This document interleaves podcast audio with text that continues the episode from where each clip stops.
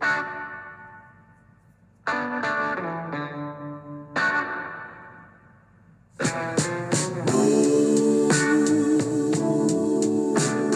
morning and welcome to the Marcus Today pre market podcast. My name is Henry Jennings and it is Wednesday, the 21st of December. Only a few days to go before Christmas. Ho, ho, ho. And as usual, with all the information contained in this podcast, it is general advice only. So please do your own research. Contact your own financial advisor regarding any of the thoughts, ideas, or insights in this podcast. All right, well, let's kick off as always, with the scores on the doors, we had the Dow Jones closing up a massive 92 points or 0.28%, 32,850. It had a high of 235 up and a low of 108 down. Things starting to slacken off as we head towards Christmas and a quite a narrow trading range, considering we did have uh, a very negative Dow futures on the back of that BOJ, the Bank of Japan move yesterday, in slightly tickling up the top end of their rate. Uh, expectations there to uh, to 0.5 of a percent. So that was a little bit of a shock from uh, Kuroda, who only has two more Bank of Japan meetings to go before he retires in theory. So, a relatively benign session in the US, all things considered, and it does look as if the market over there is heading very much into Christmas mode at the moment. Uh, as I say, up 92 points on the Dow. The Nasdaq was barely changed, one point higher. S&P 500 was up four points. So again, barely changed. So as they say, not much to go on really. The VIX index was down at nearly 4% as you would expect. 21.46, that will probably continue to go lower. No one wants to be long volatility over the Christmas break when nothing happens. That time decay just ticks away. And ASX SPI futures closed up 58 points or 0.83 of a percent.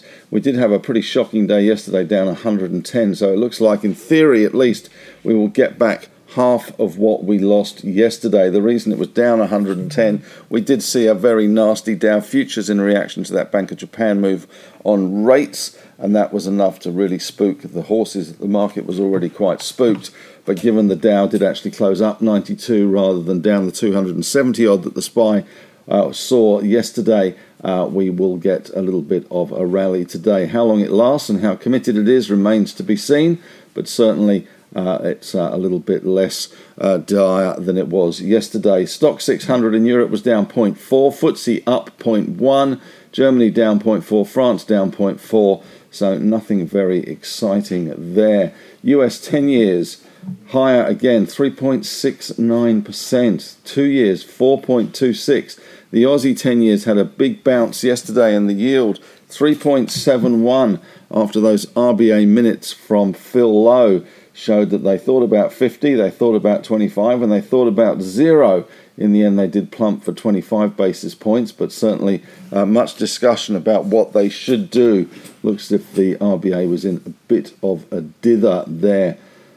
Bitcoin was up 1.9%, and the Aussie dollar 66.77 down 0.4. The US dollar index down 0.7 of a percent, which helped the gold price, which was up 30 bucks or 1.7%. The gold story is continuing to bubble away. 1817 is the gold price in US dollars. Brent crude, though, came off a smidgeling, down 0.6%, 46 cents to 79.83. Uh, WTI up 1.2%, so slightly higher for that. US stocks in trade over there. Apple was pretty much unchanged. Meta was up 2.3%, Google up 0.7 Microsoft up 0.6, Amazon up 0.3, Tesla down 8%, Netflix pretty much unchanged, JP Morgan up half a percent, Citigroup down 0.3, Wells Fargo down 2, Block, the artist formerly known as Square, was up 1.6. We had Exxon Mobil up 1.5%, and we had Ford down 1.8%. So car makers, uh, even Ford not doing so well yesterday on the US market. In commodities, copper was up 0.5, nickel continues to bounce around, very volatile, up 3.5%, aluminium up 0.2, zinc up 2.1, lead up 1.2, ton up 1.8%. And mining stocks overseas. BHP was up 1.2%, Rio up 1.1%. They did have a bit of a fall yesterday. Iron ore slightly better, up 1.2%. That's helping those overseas. We also saw Freeport McMoran up 1.1, Alcoa up 4.2, Glencore up 2.1, Vale up 2.1, Albemarle up a James Bond, a 007, 0.07% there. Nothing very exciting there for lithium stocks today, which are scratching around trying to find some stability. As far as the US goes, uh, the energy metals, uh, banks, insurers were some of the standouts. Uh, retail, food, home builders suffering. Autos and EVs were among the laggards. So that was uh, certainly something coming out of the US.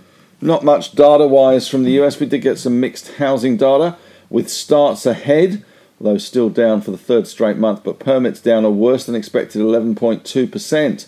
And of course, the big news yesterday was the Bank of Japan, and that was they have removed a little bit of an anchor on those global bond yields, and we have seen those yields push higher. Yesterday, REITs tumbled in our market on the back of those higher 10 year yields from our uh, bond sector.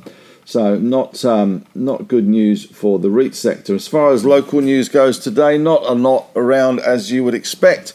Heading into the last three days of trade before Christmas. Don't forget Friday is a shortened trading period. We do get the Westpac leading index for November, and at 11:30 we get some ABS data from tourism satellite accounts. Of course, Penny Wong is in China as well today, so that will be in all in all the news after Kevin Rudd was named US ambassador. And the naked, well, sorry, the National Native Title Tribunal has approved Santos's $3.5 billion Narrabri, Narrabri gas project, clearing one of the last remaining hurdles for the project. They're going to be drilling around 850 holes in that project. In broken news today, Super Retail Group has initiated market weight at Wilson's, and we have Growthpoint Property Australia upgraded to outperform from neutral at Credit Suisse.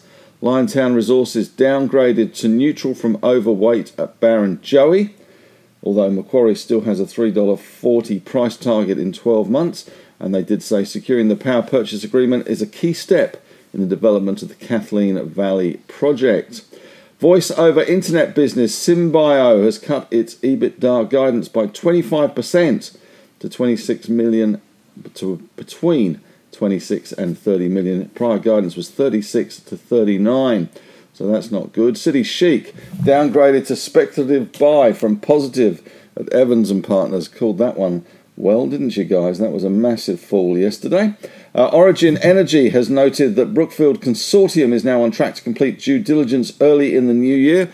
Seems there'll be no Christmas break for some with that one going on, and they've extended the exclusivity period to the 16th of January. BHP also yesterday had their exclusivity due diligence period extended to the 27th of December there.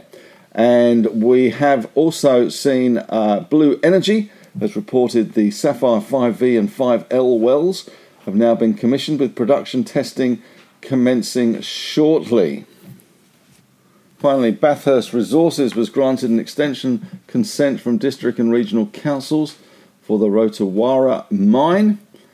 And that's about it today. Although the co founders and former shareholders are Superhero will resume control of the ambitious share trading platform in a management buyout as they've parted ways with the new owner Swift Techs or Swifts, however you pronounce it, amid a regulatory crackdown on crypto firms. That was obviously a marriage not made in heaven. Question of the day today as we head into 2023 what do you think will be the biggest surprise?